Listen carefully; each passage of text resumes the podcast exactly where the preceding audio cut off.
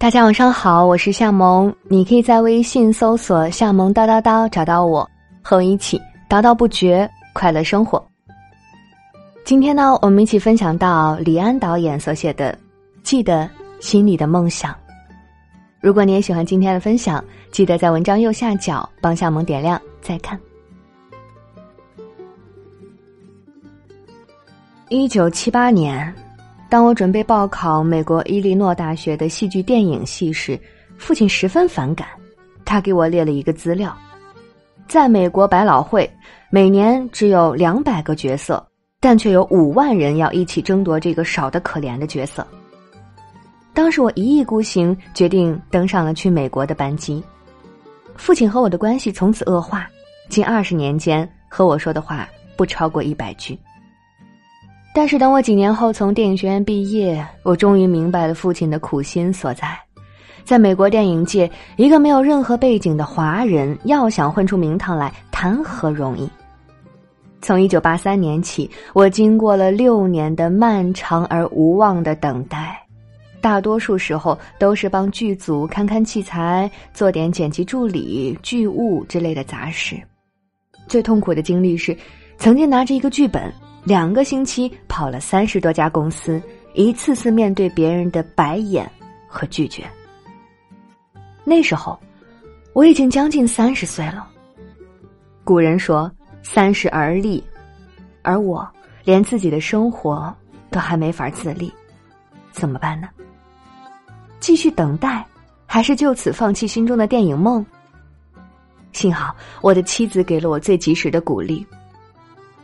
妻子是我的大学同学，但她是学生物学的，毕业后在当地一家小研究室做药物研究员，薪水少得可怜。那时候我们已经有了大儿子李涵，为了缓解内心的愧疚，我每天除了在家里读书、看电影、写剧本外，还包揽了所有家务，负责买菜、做饭、带孩子，将家里收拾得干干净净。还记得那时候。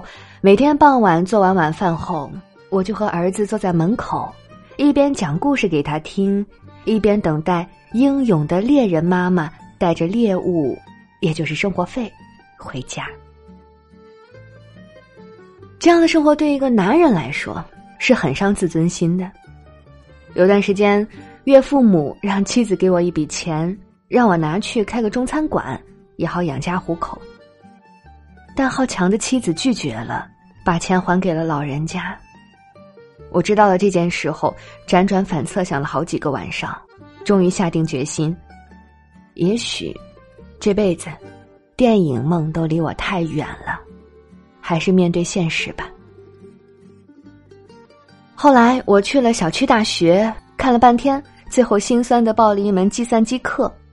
在那个生活压倒一切的年代里，似乎只有计算机可以在最短时间内让我有一技之长了。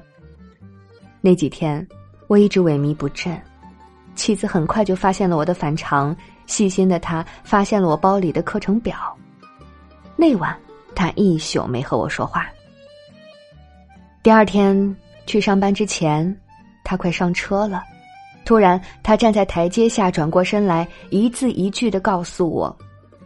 安，要记得你心里的梦想。那一刻，我心里像突然起了一阵风，那些快要淹没在庸碌生活里的梦想，像那个早上的阳光，一直射进心里。妻子上车走了，我拿出包里的课程表，慢慢的撕成碎片，丢进了门口的垃圾桶。后来，我的剧本得到基金会的赞助，我开始自己拿起了摄像机。再到后来，一些电影开始在国际上获奖，这个时候妻子重提旧事，他才告诉我。我一直相信，人只要有一两项长处就足够了。你的长处就是拍电影，学计算机的人那么多，又不差你李安一个。你要想拿到奥斯卡的小金人，就一定要保证心里有梦想。如今，我终于拿到了小金人，我觉得自己的忍耐。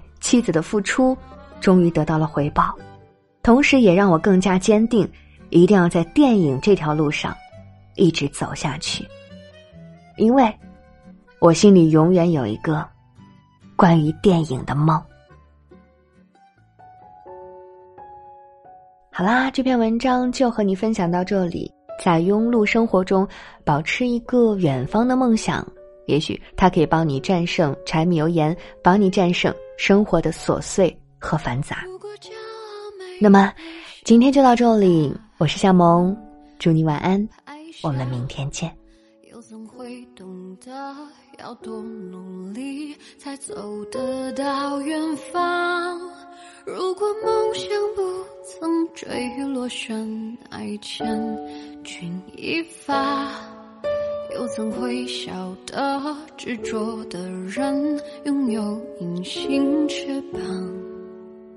把眼泪装在心上，会开出勇敢的花，可以在疲惫的时光，闭上眼睛闻到一种芬芳。就像好好睡了一夜，直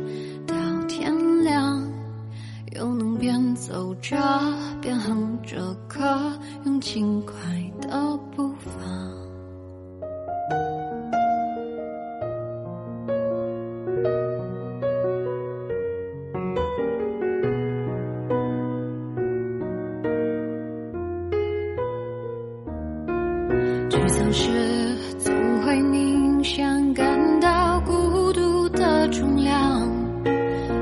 望懂得的人给些温暖，借个肩膀。很高兴一路上我们的默契那么长，